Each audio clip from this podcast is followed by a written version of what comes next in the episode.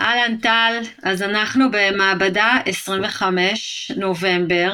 אה, כן, לא יאומן, בטח לא בחודשים האלו. משהו. כן, זה כוחה של התמדה וכוחה של, כוחה של התמדה וכוחו של תרגול. נכון. שכמעט אנחנו לא נותנים לשום דבר באמת להסיט אותנו מזה, אז למי שלא מכיר, אנחנו נספר שהמעבדה זה בעצם סוג של המצאה יצירתית שלך, חלום, נקרא לזה חלום, שאמרת בוא נעשה מעבדה כזאת שבה נדבר כל פעם על נושא אחד שקשור תמיד גם לחלק הרגשי המורכב שלנו כמוזיקאים, כמורים, אבל תמיד אנחנו רואים, ואני גם שומעת מאנשים שמקשיבים ומאזינים למעבדות האלה שזה רלוונטי לכל תחום שהוא, אה, ואנחנו עושים את זה במסגרת של מי? ה Music Inspiration Academy, אנחנו מתעסקים באמת מרכז אה, הדרכה ופיתוח אה, ומחקר, וזה המעבדה הקטנה שלנו לחקור קצת איך, את הרגשות שלנו, את ההתמודדויות שלנו, לראות איך אנחנו יכולים להיטיב עם זה. אה, אז אני, למי שלא מכיר אותך, אני אספר שאתה גם מדריך מיינדפולנס למוזיקאים, וגם מנחה בשיטת האימון וההופעה של מנדלין בראוזר, אני אומרת נכון? ברוזר. ברוזר, סליחה. אה, שאתה עובד המון המון עם העניין הזה של איך לעבוד, לעמוד על במה, מה, מה, איך אני יכול להתמודד עם זה, איך להתמודד עם האתגרים של זה, אה, וזה במנעד הרחב בין אה, ילד צעיר שרק עולה על הבמה פעם ראשונה, ולמקום היותר מורכב שכבר אני מחליטה שהמוזיקה הוא חלק משמעותי מהזהות שלי, ומאוד חשוב לי מה אני מציגה כשאני עומדת על הבמה ועל האימון. אה, ובאמת על כל הנקודות האלה. אה, אז איזה כיף שאנחנו נפגשים עוד פעם. ובחרנו היום, ככה, אני בחרתי, מכל מיני נושאים שהסתכלנו ודיברנו עליהם, היה באמת על אה, הנושא הזה של הצלחה, שהוא נושא מאוד מאוד מורכב בפני עצמו, ואני חושבת שבימים האלה עוד אמרנו ככה שאני אתן לו עוד איזשהו shifting נוסף.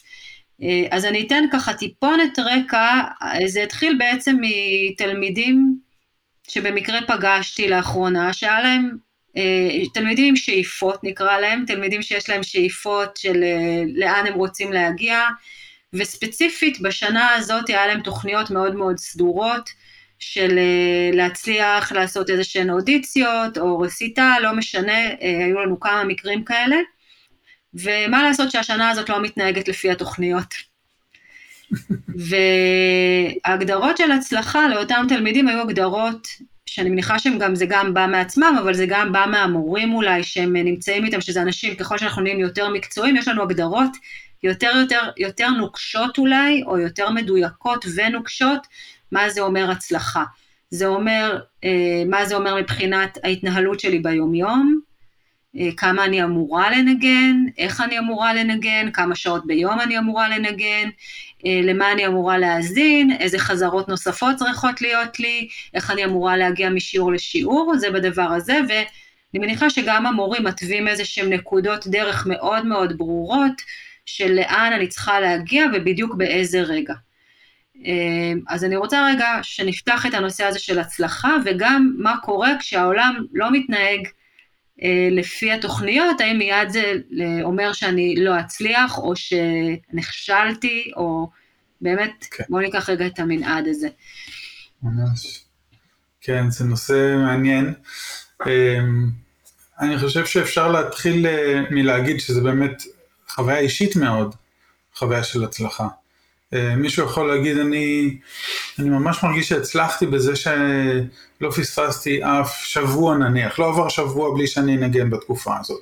מישהו יגיד, זה ממש מרגיש לי כמו הצלחה, עובדה שזה לא נעלם לי מהחיים.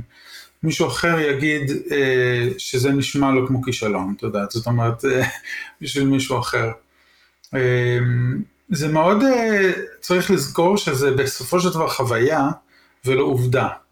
זה לא איזשהו משהו אובייקטיבי שאפשר להגיד מבחוץ, הנה הצלחה והנה כישלון והנה אנחנו יכולים למדוד את זה בכלים אובייקטיביים. זה, זה הדבר, הייתי אומר, הכי גורף שאפשר להגיד.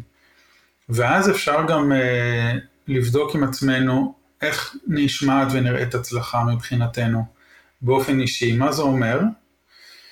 ולנסות אה, לא אה, באמת למהר ולמדוד את זה על פי אה, אה, סרגל חיצוני, מה שמצריך אבל אה, שהות, שאלה, לשאול את השאלה הזאת, איך מרגישה הצלחה, מה נראה כמו הצלחה מבחינתי, ואני חושב שחלק מההצלחה זה גם ההתנהלות שלנו עם עצמנו. כלומר, אם אני אה, נניח שם איזשהו יעד שהוא כן אובייקטיבי, נניח חיצוני, וזה בסדר, להציב לנו יעדים, אבל בדרך ליעד אני מרגיש שהכל נעשה ביד נורא קשה ובאיזושהי תוקפנות פנימית וחוסר שביעות רצון ותלונה פנימית, אמ, משהו נורא, אז האם זו הצלחה? האם הגעתי ליעד אבל חבוט, כאילו? זאת אומרת, הגעתי אחרי שאני לגמרי, כאילו בעצם הייתי מאוד מאוד לא סבלני כלפי עצמי, לא מבין כלפי עצמי, ללא שום חמלה, ללא שום הבנה לגבי מה שאני עובר, אלא הכל היה רק בגלל השורה התחתונה לכאורה. אז אני רוצה להגיד שהשורה התחתונה שם היא גם איך שאני חוויתי את התקופה הזאת.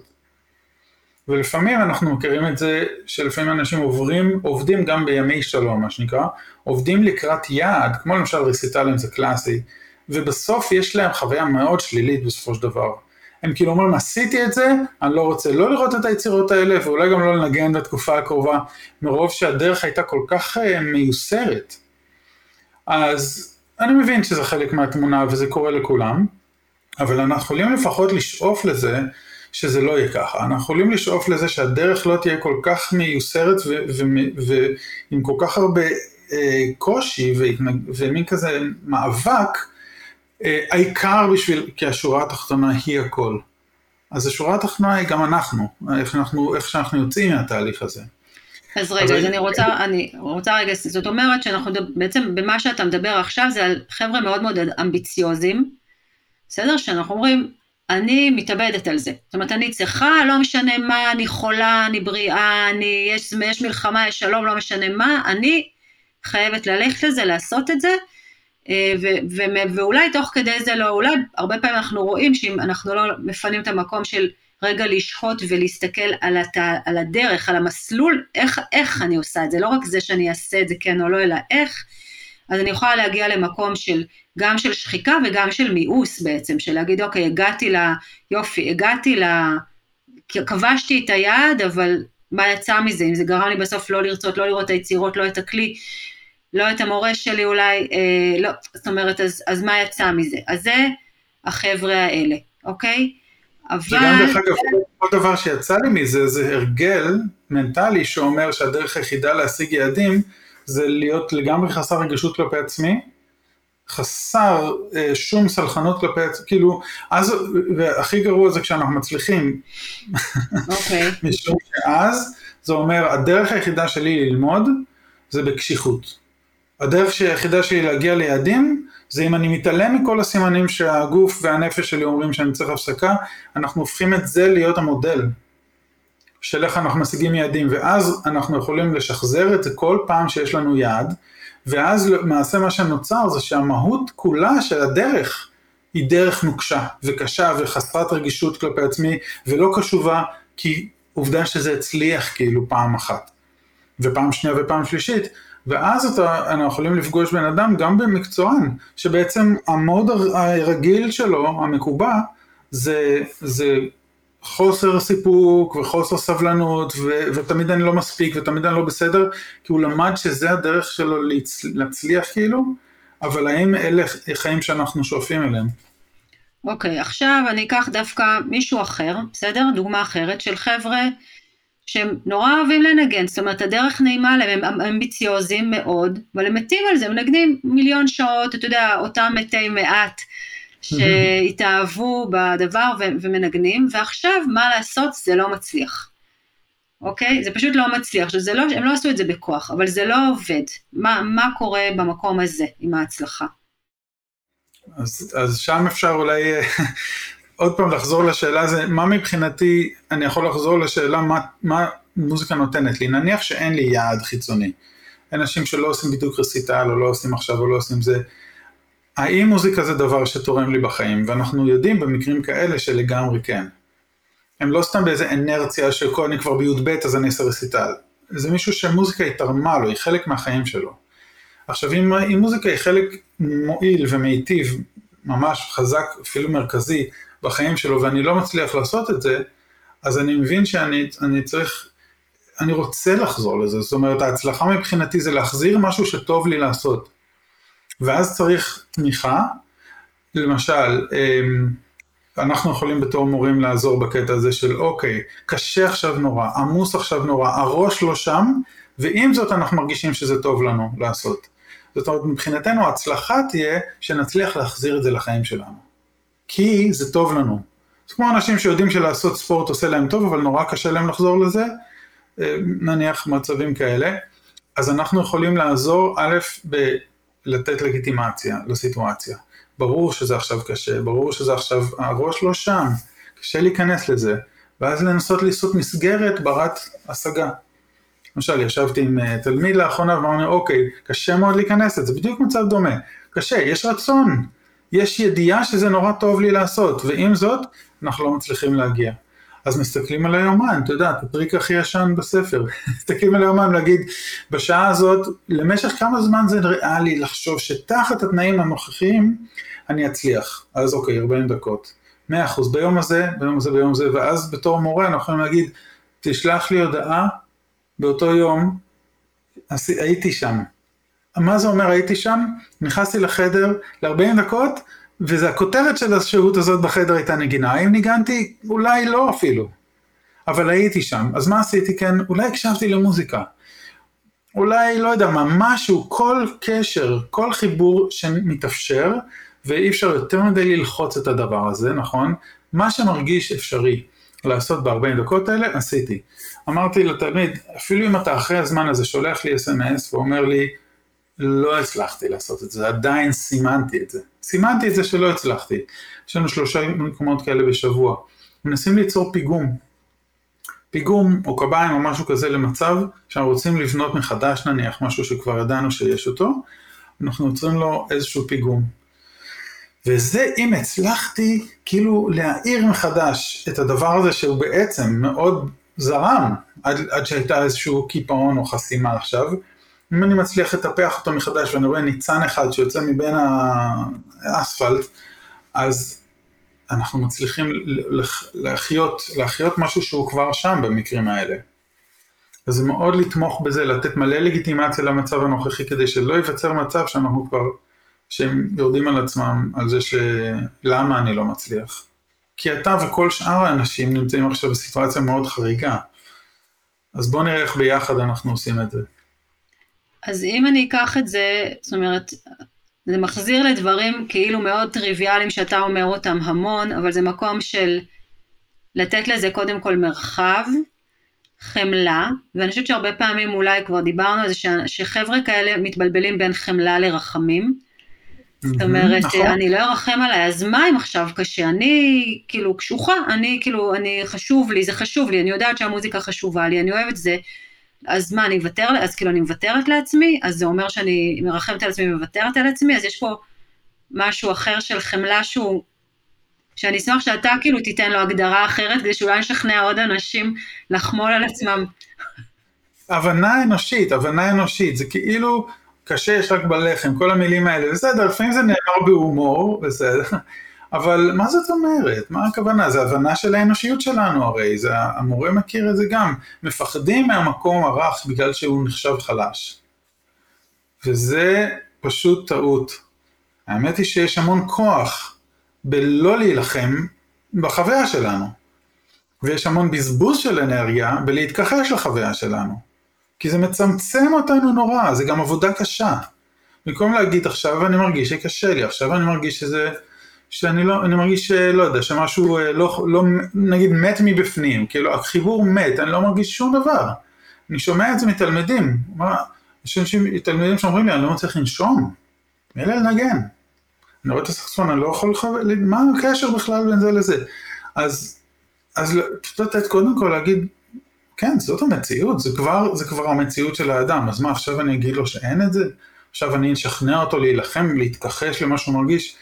זה כל כך uh, מובן שזה הסיטואציה, אפשר לגמרי זה כבר פה, הרגשות האלה כבר פה, ככל שאנחנו ניתן להם מקום, אז אנחנו לא נבזבז אנרגיה בלהילחם נגד משהו שנוכח.